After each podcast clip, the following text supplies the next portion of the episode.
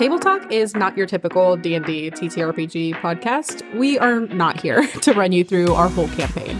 We're here to talk about everything else in the space of tabletop roleplay. I'm your host, Alejandra Wilhelm. And I'm also your host, Mariah Gresham. And we're your tabletop roleplay girlies.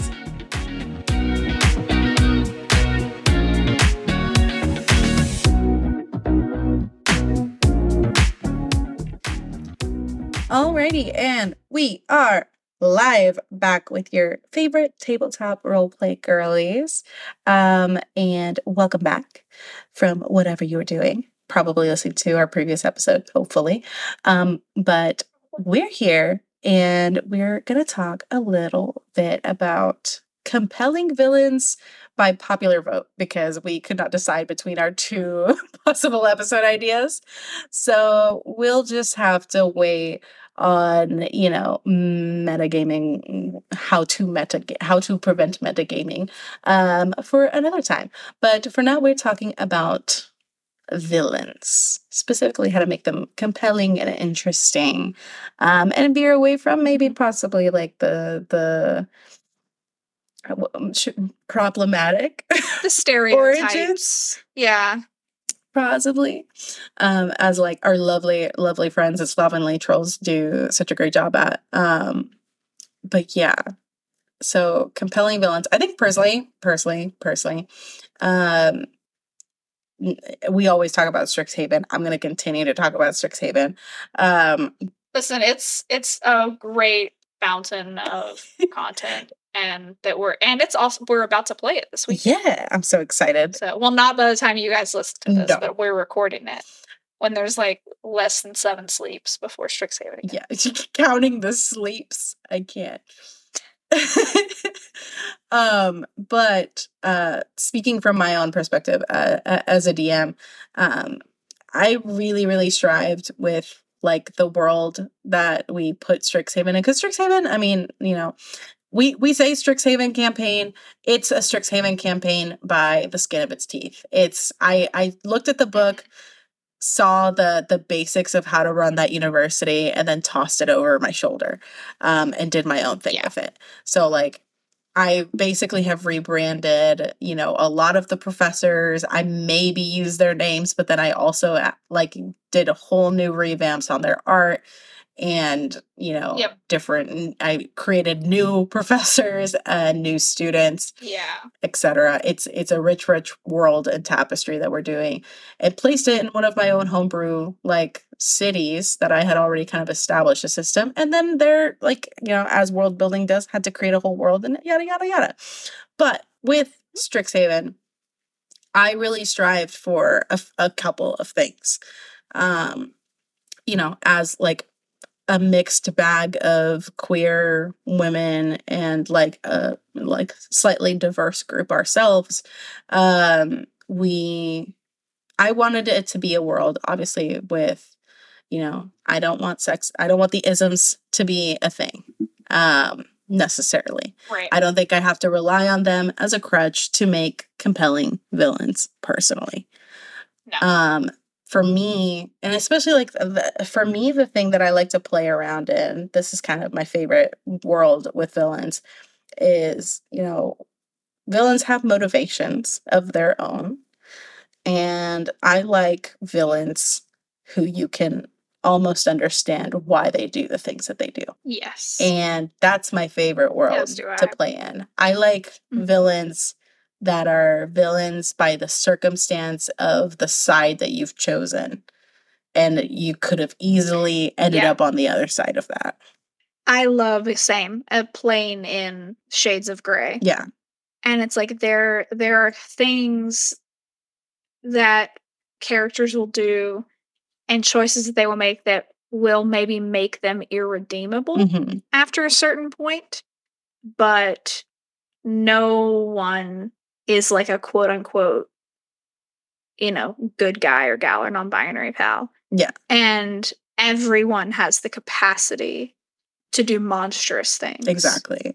Like, again, to continue with the Strixhaven example, like after the Lisette fight, and it came out that, you know, Lisette was the one that had been trying to create all these reborns and it killed like we don't even I know that we even got a full like death toll on the amount of people. We'll probably get that next session.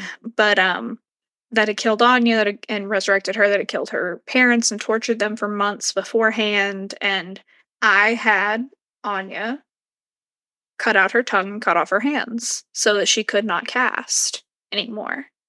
And like I justified that in saying, like, well, my like, you know, freshman in college character probably didn't go right to that, but like her god was fairly present in the fight as far as just like because she was it plays into his sort of people fucking with life and death and trying to especially Lisette trying to uh reclaim the soul of his previous champion and then Anya becoming his new champion. Um and we've canonically made McCall a god that is quite vengeful and wrathful, but then also has the capacity for like kindness and like he's a like complicated person that is a lot has gone into him being where he is, Mm. but in certain aspects in like punishing those who try to force people into undeath or forcibly disregard or disrespect the cycle of life and death and his role within that he's vengeful Yeah. and so his solution was she needs to not cast. So that's how I worked it in my head because I I Mariah had the idea. And then I was like, I don't know, the Anya wouldn't think this right away, even though I did. Because I'm I, I love dark stories and I love when characters do fucked up shit and then they have to live with it. Mhm. Um but that is an objectively monstrous thing to do Yeah. and Anya as a character is now going to have to deal with the fact that she did that and what that says about her and is what she's already done what she may or may not end up doing in the process of like Lisette's interrogation and execution coming up like at what point when you're hunting the monster do you become one yourself Absolutely. and that's a line that I like playing. Yeah. And like my big thing with Lisette when I first conceptualized that she was gonna be the baddie of your of your story. Um, I wanted someone who by you know, by all appearances is really trusted, well respected in the community, wouldn't be like initially suspected by any by any means. And like, you know, No. she's recognized for her healing. Like she was the Mhm. the antithesis of everything that was going on with with you and your story at least at first glance Yes. um but i thought about her and i thought about the element of like you know we're we're book talk girlies we're we're out here in that in that way um and and as we do and especially in like r- romantasy stories we love a character that is a burn the earth or like burn the world salt the earth kind of guy right or Yeah. kind of for sure. character that you know would do anything for the person that they love what does that look Mhm. like on the other end you know like Yeah. When when you're the victim of that, when you are getting burned at the stake for this person's goal. yeah Um, because Lisette is doing what we've all praised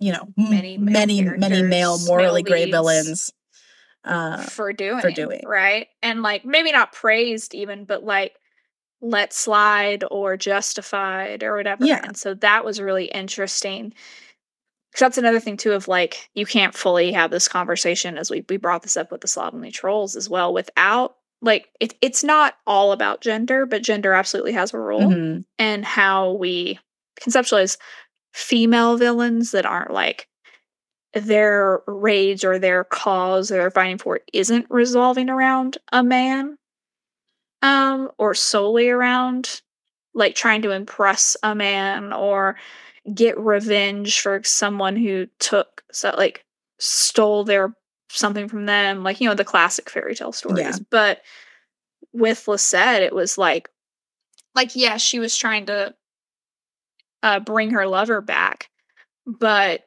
it was just as much about her own hubris and her own belief that she was capable Like I am the most powerful healer and even I cannot bring like my lover back. Yeah, but she thought she could. She thought like I can go against death and I can win. Yeah. Um, and you you can't. But at least not not in this canon, not with this death god that we've made. but um, like there's even things we've talked about like with um with McCall's backstory of like him becoming the god of death because uh he defeated the previous god of death because they took his lover Mhm. from him and he was trying to reclaim some part of their soul um and like some of that we need to like finalize out and flush out but and that is partly why because like mccall is you know ancient at this point but it's partly why he's so vigilant and vicious in the enforcing of those rules because he's been on all sides of it and he knows the costs and the collateral that comes with trying so desperately to go against the natural laws something yeah that you will fail and then you will have consequences. you know what what we had here where you have just you know truckloads of dead people that Yeah. you've killed for nothing Yeah, um, just wasted lives. Uh, which that'll be an interesting thing too figuring like who all those other people were mhm, and like how has lisette been able to do this mhm. without like where are all these people coming from I don't know. Which is why like yeah i need to we need to touch base again before before the session with those like because that interrogation is going to be this this ep- this this episode This episode, session. this session. Yeah, um but they feel like episodes they really do. how we feel like marathons, God. Um, truly but yeah, li- like Lisette has a special place because she is my she's my first she's my first baddie. She's my first villain. Um Mhm. that I got I got to go into like really figuring out like her motivations, what has she been doing, um, and all of that. And like I really, really had fun finding those things out and what motivates her and what defines her really. And I didn't want um I let I love the idea and it's it's probably because of like me as a person. It's i we we both have that mentioned that theme of like what are you willing to do for love right? And love Mhm. is is a pure feeling. It's something that most people associate with good. Um but love can also be an incredible motivator for some not so great actions. Um for obsession yeah or obsession lust all those things. half-brained actions yeah. Yeah and um you know like I, i'm a big lover gal and i love hard and like i think i've i've i've i put a lot of that element of like what would i be willing to do for the people that i care about when i truly truly love them? And i'm like damn near Yeah. anything and yeah like i wanted to really like sink myself into that into that feeling of like what lengths would you go to in a world of magical potential if the person you love Mhm. most in in this fucking universe was gone and you couldn't bring them back Yeah, and funny enough, like I I had a similar approach with Anya because like so much of how she sees herself and her life and you know the things that anchor her were her parents Mhm. because she's probably about the only she's one of the few characters that maybe ever played certainly in our campaign that um had a, a good childhood like and had a very had very healthy relationships with her parents and she was well loved and her parents were present and like they were very she was their everything and they were her everything and so losing both of them and then losing so much of herself in that death and like what that death and resurrection did to her mentally and emotionally and how she viewed herself Mhm. and we've played around with that a little bit and i think it will continue to build like now that she's sort of she feels like she woke up she didn't know where her parents were and her whole you know Terminator mission was to reclaim her memories and figure out what happened to her parents and try to save them, or if she couldn't save them, avenge them. Yeah. And so part of that will be done with Lisette, but then there's uh, part of it will not be done. And so there's also this thing of she's like, I've turned myself into a weapon, and I am more than willing to set myself on fire Mhm. and for for this vengeance and for this revenge. And she's like, I am a I am a tool to wield in this, and it ha- will have a hard time seeing herself as anything else because that's all she's seen herself as Yeah. since she was resurrected. And that is going to be really interesting going into, you know, like you just fucking go back to like, oh, you're a sophomore in college Mhm. now. Like, Go back to your normal life as the school tries to sweep this under the rug. right. Yeah. And like, okay, like get out, like, yeah, just go to class. You Mhm. definitely interrogated and helped kill one of the deans a few weeks ago. That's fine. We're just not going to talk about yeah, that. Yeah, super hush hush. Nobody needs to know. and then there's like things where she's involved herself with like Oak and his network now, like in this very desperate grabbing at any potential straws that she could for help and for aid. And the fact that it's the bigger organization that was involved in this has still not been caught. And so she's put herself into a lot of different webs and she handles herself very carelessly. And she's maybe a little bit better about that now that she is Masal- Mal- like, nope, McCall's champion. Um, really, I messed myself up because they're so like Mithras, McCall. Like, there's another one that's very similar. Yeah. like, there's just Mayrus. I was like, there's two. I have a theme, and I've struck to it too too closely. Um, she is in some ways still a a weapon for McCall, but I don't think she knows who she is really outside of that Yeah. that vengeance and that's going to be a really interesting thing to then be put into like a fucking ball with the high society you know people of Trodain for her ex's engagement yeah it's just it's going to be a fucking mess and i'm so excited for it Yeah. but in a, yeah in a way of like she's inherited that rage Yeah. from Lisette. Like that was ironically Lisette gifted that to her when she resurrected her. Yeah. And it's uh for me in that world, I think like I I love that gray area. I love understanding a villain's motivations, knowing that could have very well been you. Should should you have Mhm. been like put in similar similar shoes, right? Um and in a way like you know other people might view you uh as a villain later on. Um as like that's For that's sure. life, baby. Like you can't please everybody and sometimes you are the villain in other people's stories and other and you're the hero in your own. And it's really a matter of perspective. And Yeah, it's that thing of like history is written by the victors. Exactly. And so Kinda I like to play a lot in that. And like a lot of the other villains that I've got cooking um fall in that similar vein, right? They're they're placed in a variety of different lifestyles and social classes, etc. They have different motivations.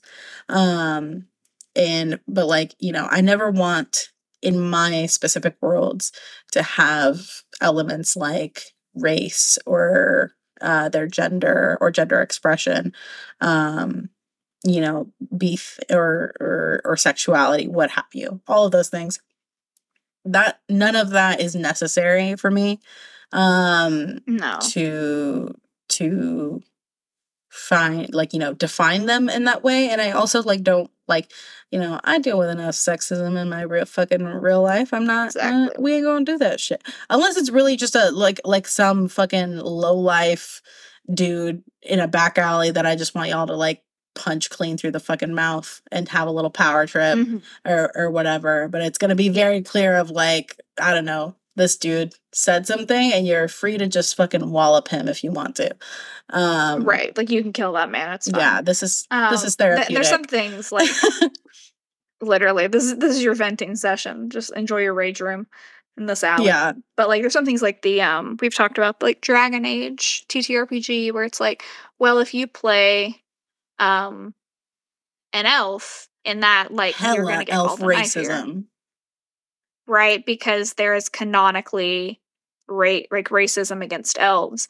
And so I think things like that are kind of an exception to the rule, but in rule like in games that I'm homebrewing or that I'm running or making up that don't have a very set world and structure like something like Dragon Age would, I also don't don't pick up, you know, the things of the any of the isms. I think it's a bit lazy Yeah. writing and it's not necessary.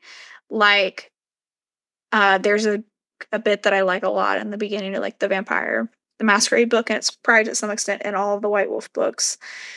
But it just talks about how like this is a very dark game.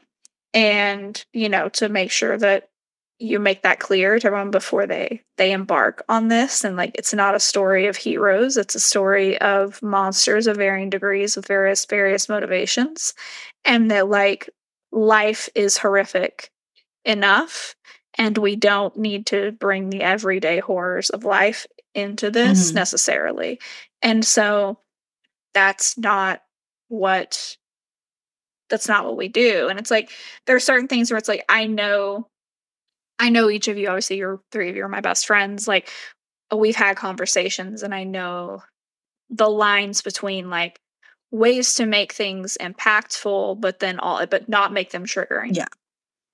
um and so think of like we in that osrp thing i think i had um like when riley had revna you know chained up in that cellar um she had like iron shackles and an iron collar Yeah. on. And I did that because I thought it was important to show the power dynamic that Riley saw existing. And also the fact that like we had already determined that she had kind of been paraded around, Mhm. even as like an, an oddity around the colony, even before she was embraced.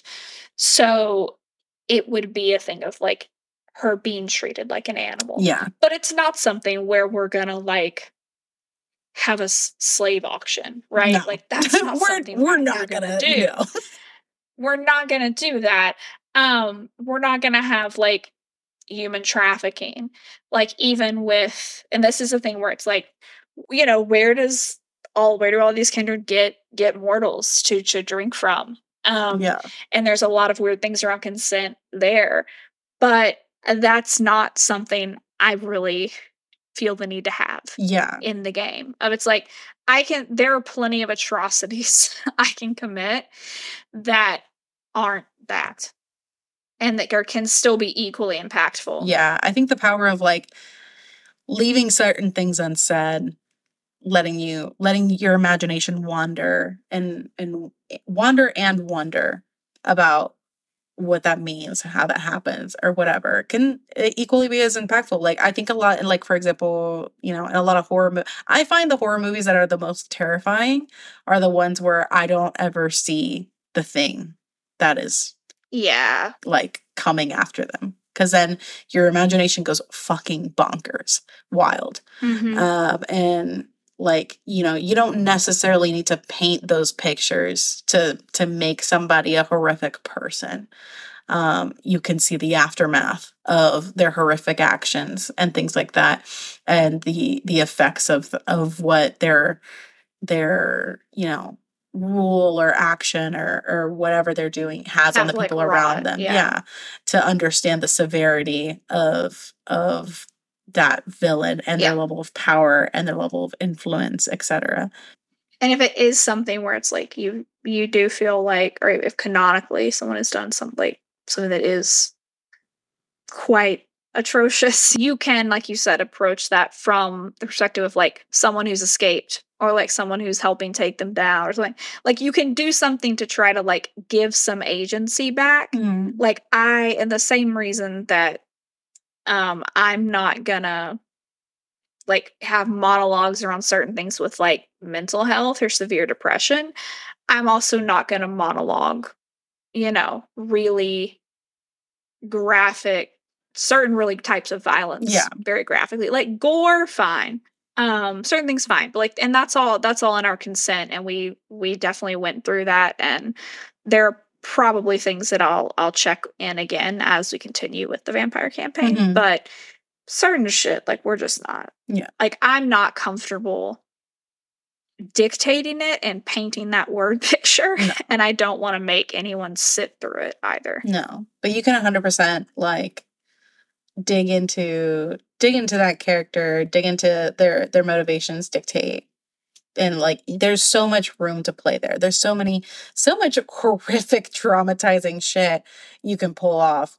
Uh that yeah, if you're having to rely on like those elements like you said it before, it's a, it's a little bit lazy, I ain't to lie.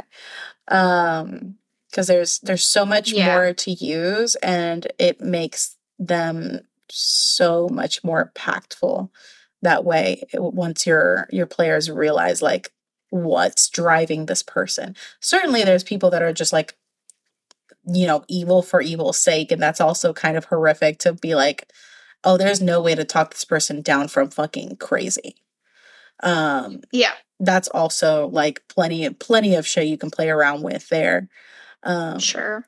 I think one of But even that is less interesting to me. Yeah. Of It's like if someone gets to the point where they're evil for evil's sake and they're just a megalomaniac, like I I want to see that descent. Mhm. I want to kind of follow, see them go down that path yeah toward just completely off the deep end.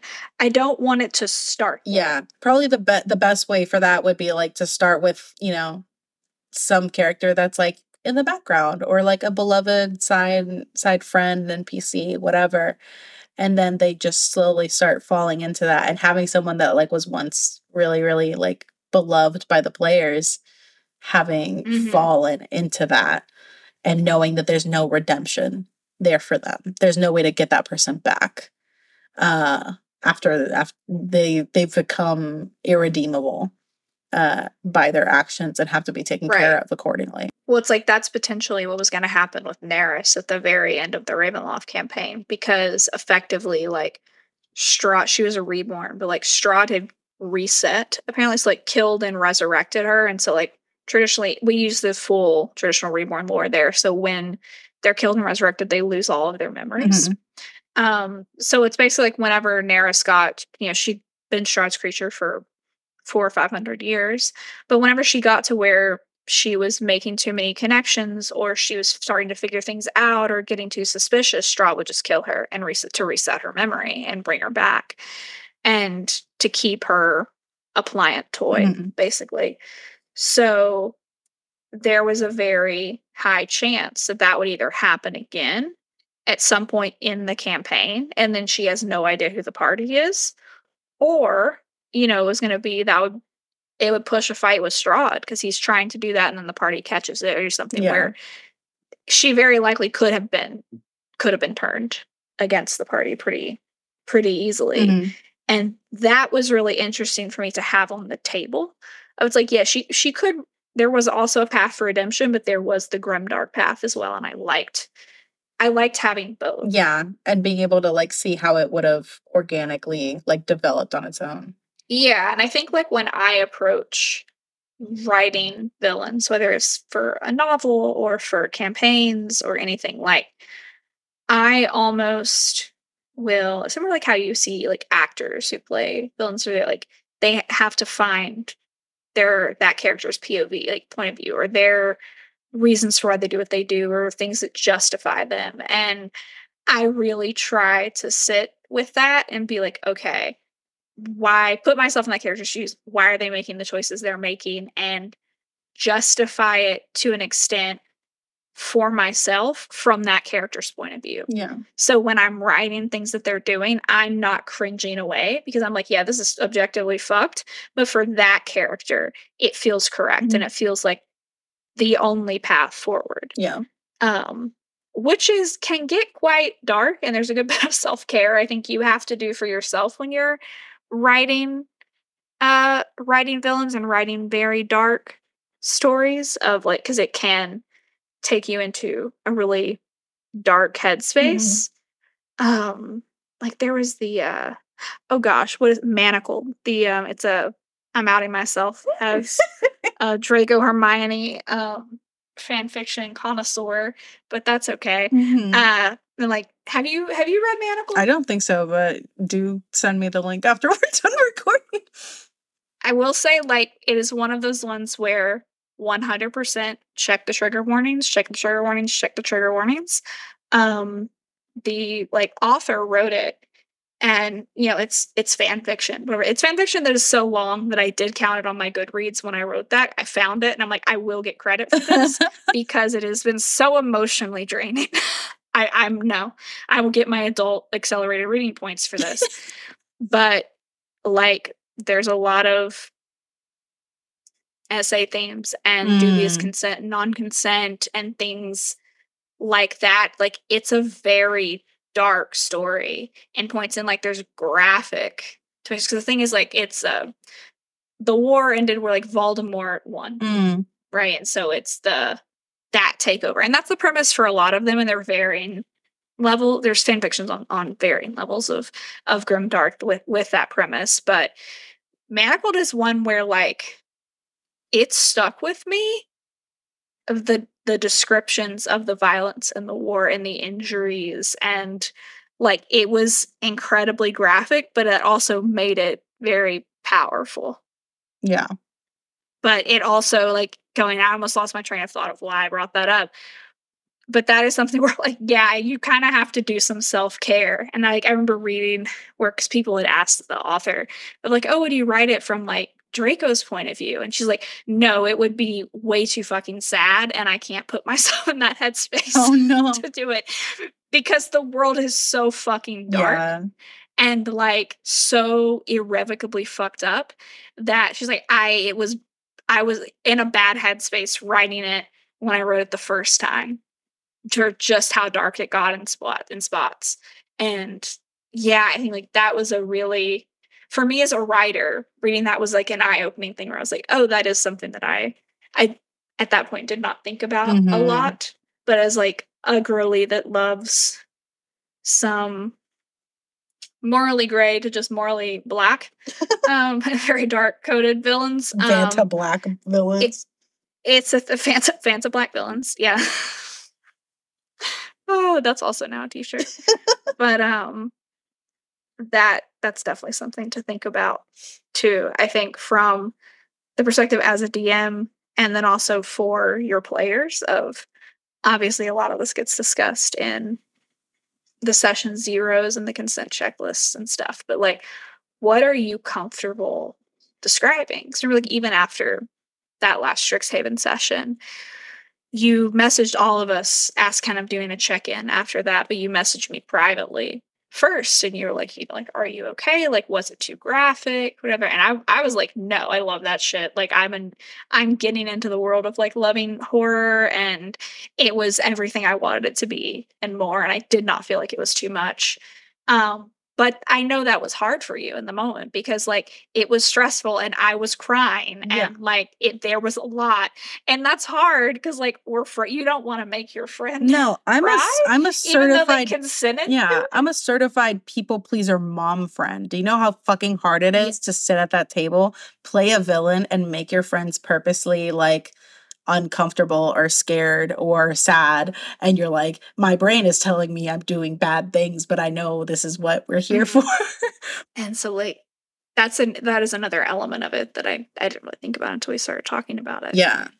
It But, like it was difficult to like be in the moment and like like knowing I'm describing things and seeing discomfort and not reel back from it and have to Mhm. like go more. Um cuz like that was very counterintuitive for like my natural instincts um as Yeah. a, as a human. so um yeah, as a decent as a decent person.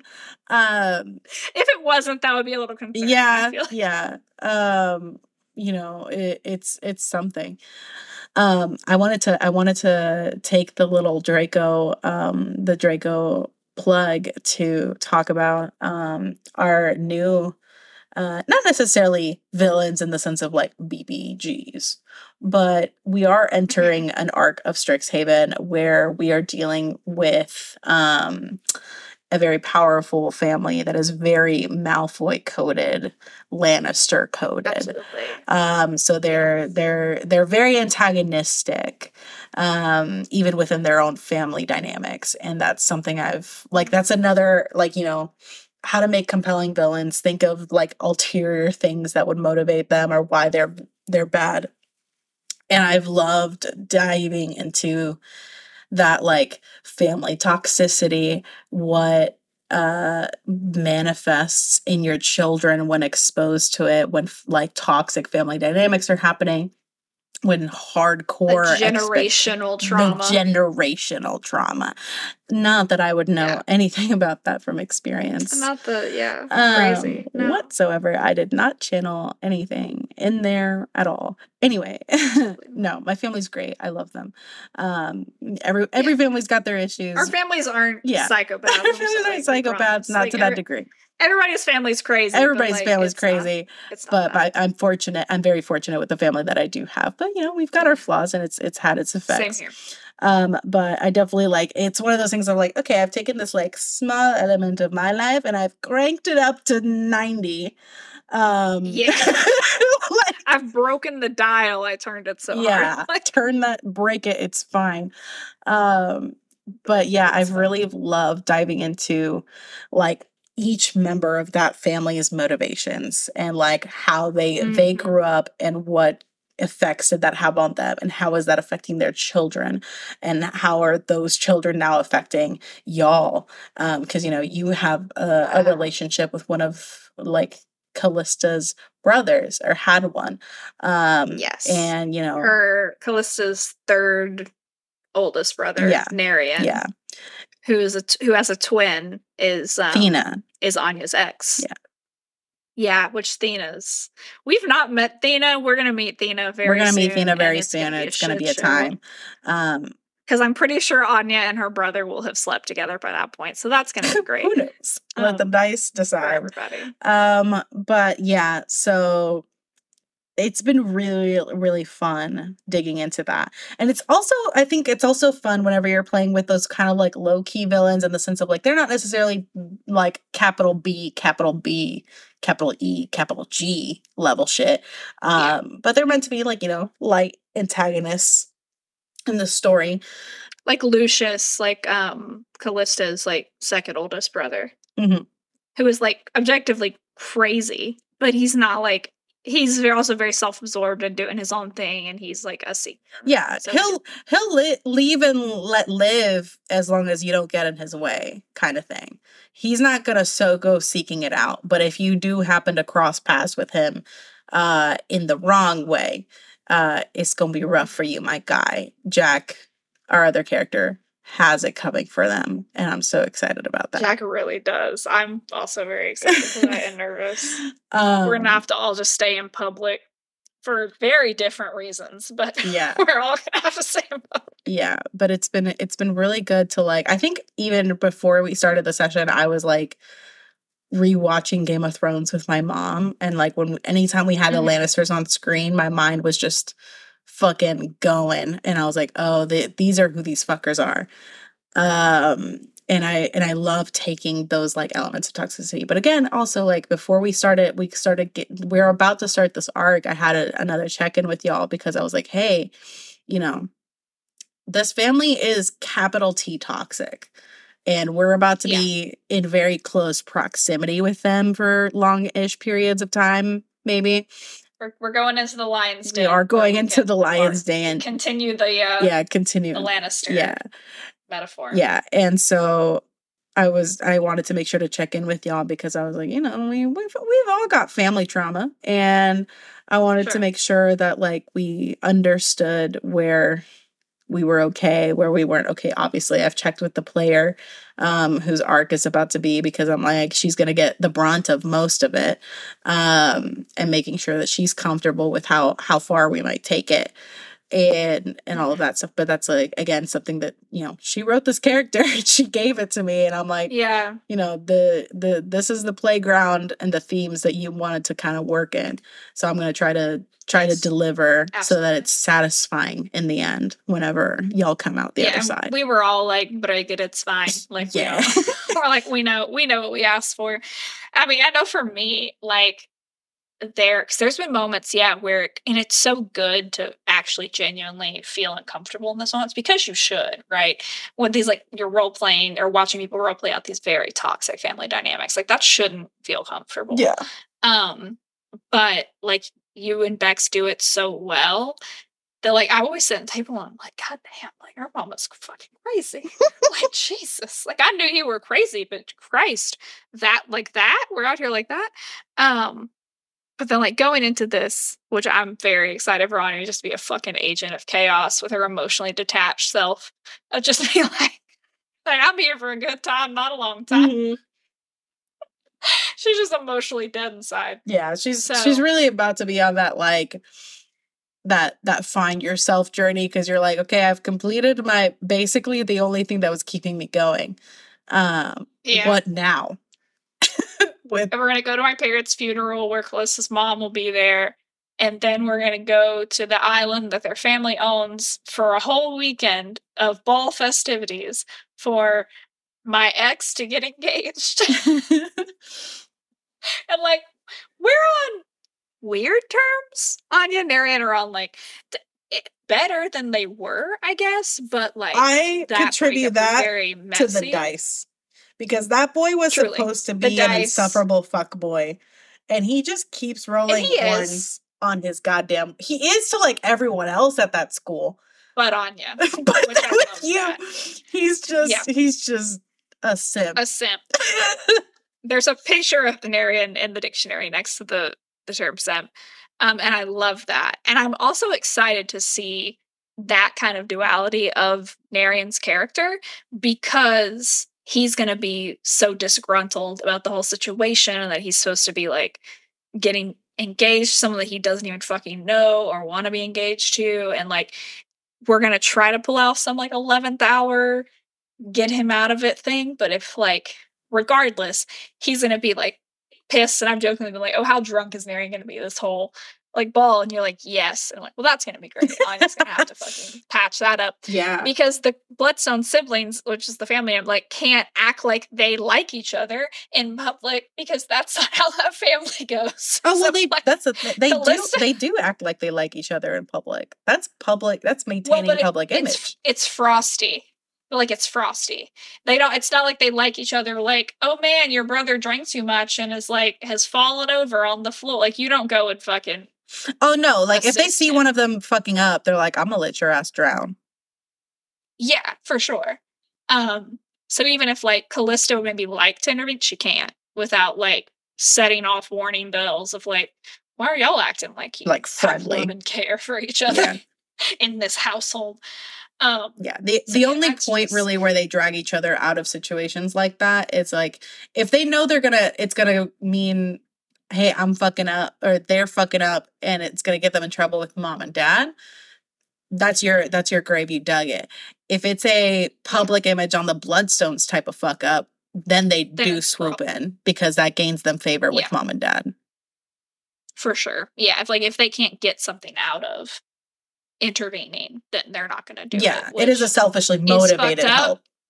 yeah but it does make sense in that like environment with which they've grown up so it is going to be really interesting to see that public dynamic where like we're in public Narian is not supposed to be simping for Anya loudly um, wow. but then also he truly is you've rolled more ones for him and 20s for Valentine than like you ever have in your fucking career. Truly. That's how that works Truly. and I roll I roll ones with Valentine and really good with Narian. So like it's it all it all balances Yeah. out. But um like seeing him be cruel and angry and like that fuck boy version of himself that he is to everyone else and then having to deal with Anya also being there is going to be so good. yeah it'll it'll be very interesting but yeah it's been it's been an interesting playground to be in uh, as far as constructing those those people as like antagonistic villains and then knowing like this the the Narian I think is the first bloodstone y'all really have like uh, started to uncover the stuff behind him right and his motivations and why he is Yeah. the way he is and why he acts the way he is and it's tied back into you know the bloodstones overall family culture um which you have an insight in through him and Callista. But then all the siblings have their own reasons for being the way that they are. They have their own they Sure. took their own lessons out of the the rearing they had um the parents as well which I, i'll be excited to see how much Yeah. they'll figure out at the ball or not um I'm really excited to see how because like Arwen, Callista's mother and Aaron's mother, was friends with Anya's parents and Ambrose and Thalin. Like they were all in a party together when they were younger. And so she's gonna like Arwen's gonna show up at this funeral. And that's gonna be a really I think thankfully for Anya, that will help her like Arwen not just be like a stone cold bitch to Anya when she's at the fucking ball. Because I think if not for that, then Anya would be like, why the like Arwen would have been like, why the fuck? Callista, why the fuck did you bring this person here? But because it's now brought like dredged up all of Arwen's trauma and memories and all of that with um Anya's parents, Bryony and Baron, like I think that will soften her a little bit toward Anya, where like Anya can hopefully fly under the radar a little bit Yeah. because she'll be distracted with her own emotional damage. But yeah, that's going to be interesting to kind of un- see how she reacts yeah in that, and like how she reacts toward Anya, and and all of. I think that's going to be a different side of of Arwen, and then also Raina's going to be there, so that'll be interesting because oh Raina snuck into their house and fucking left a little a little post-it note on their bed frame. uh xoxo gremlin. gossip girl uh Yeah. yeah no Raina Raina is my my baby, my beast. That's the epitome of the like, hey, this could be a really powerful hero on your side, or she could be the end of all things. And yeah, I like I remember Bex asking like what because like I'm super privy to the entirety of Raina's canon Yeah. because I was I, I was there when you were there when the texts were like- written entirely. yeah You were there um, when she was level one. Truly, yeah. So like there there was a funny moment where Bex was like, "Oh, like if like Anya like it, or not Anya, if uh, Callista's parents like fought fought Raina, like who would win?" And both you and I immediately were like, "Raina." Yeah. Like without a fucking doubt. Like or like Raina is like level 30 or higher. Like Raina She's on some some maxed out CR bullshit, man. Yeah. Raina and Oak have ascended to a higher plane. They are doing They're on a whole they're on on a whole different system. game, my guy. Yeah. Uh which is why like yeah they can't they will never be in a fight because like it's no they snap their fingers and disintegrate people like Yeah. that's not we can't be happy. no, you you no. They they will send you back in a box. in a fucking envelope in a, like in you an don't need a box You were just dust by the end. Uh, yeah, no. Uh, Ra- Raina for sure is a is a work of love over years. Um, but truly uh, she, uh, I definitely put in that that full. I mean, she she is you know unabashedly my shameless self insert, and Mhm. uh, I definitely put that like all the good and the bad traits of myself in her cranked to max. So she's got Yes. she she do be that that like you know uh burn the world salt the earth type love or whatever. Um and then she's she's got she's got maxed out ego. She's got all this charisma and all like but also she's got Yeah. she's got hella demons plaguing that bitch. Um for sure and like I I love her so much. But yeah, she yeah the duality of Raina is really really great and I love that Anya's just collecting scary dogs it's like everyone's afraid of Raina and then Anya's like damn auntie I didn't know you had a shadow form and it's just too chill about it yeah, it's super chill. and Rory's like are you it's like yeah that's fine Yeah, it's a it's she's a not gonna eat me yeah. I I still love that scene forever of like the parent teacher Yeah. conference and Yes. that moment where it clicked for Anya why Raina's considered scary and would technically classify as a villain and definitely does classify as like a bad person to the city security. Totally. and Yeah. and most of the mortal coil to be honest Um, And so did Oak, like sitting there in his fucking yeah, velvet suit or whatever he was yeah. wearing. These are- these are just two extremely power like like this woman and her mafia eldritch mafia boss husband. Truly. Um, truly. you know, yeah. just walked up in here. Honestly, yeah. That's Oak. Oak is an Eldritch Mafia Don. yeah, That's that's the vibe. that's the best description Um, I can give you. And then and then Raina is literally just the embodiment of night in the fake court. Like you yeah. you do not get that the wi- the darker. witch in the woods they walked right from the void like it's yeah it's not chill at all even remotely but it's like they're they're very fun characters because like I, I don't think anyone has a middling reaction to them. Like it's either it's love or it's fear or it's anger or it's something they're polarizing. Yeah, and that's really cool and i think that is a mark of a good well developed character and also like well developed villain because the people if they have people that support them they should support them for a reason.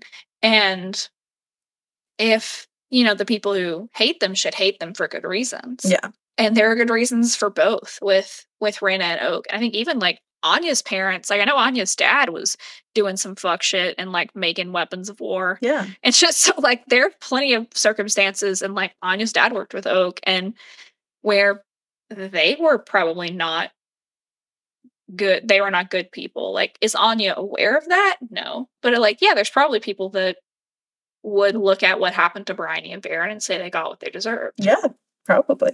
Now, if they said that in front of Anya, would Anya kill them? Yes. but again, that's the thing of like, at what point is she, you know, I mean, worse or the same as the monster that made her? there there are people out there that did give them what they deserved in in their mind. Yeah. Which I'm excited to have that interaction because that's going to be. I feel like Anya will make some progress and then we'll get to that point and then she will regress like a. She's like, those years of therapy, throw them out the window. yeah, never known her. Never known that healed Those bitch. journaling prompts, fuck that. Fuck that. Burn them. Fuck a healed bitch. uh, about to be toxic up in this. Um, Truly.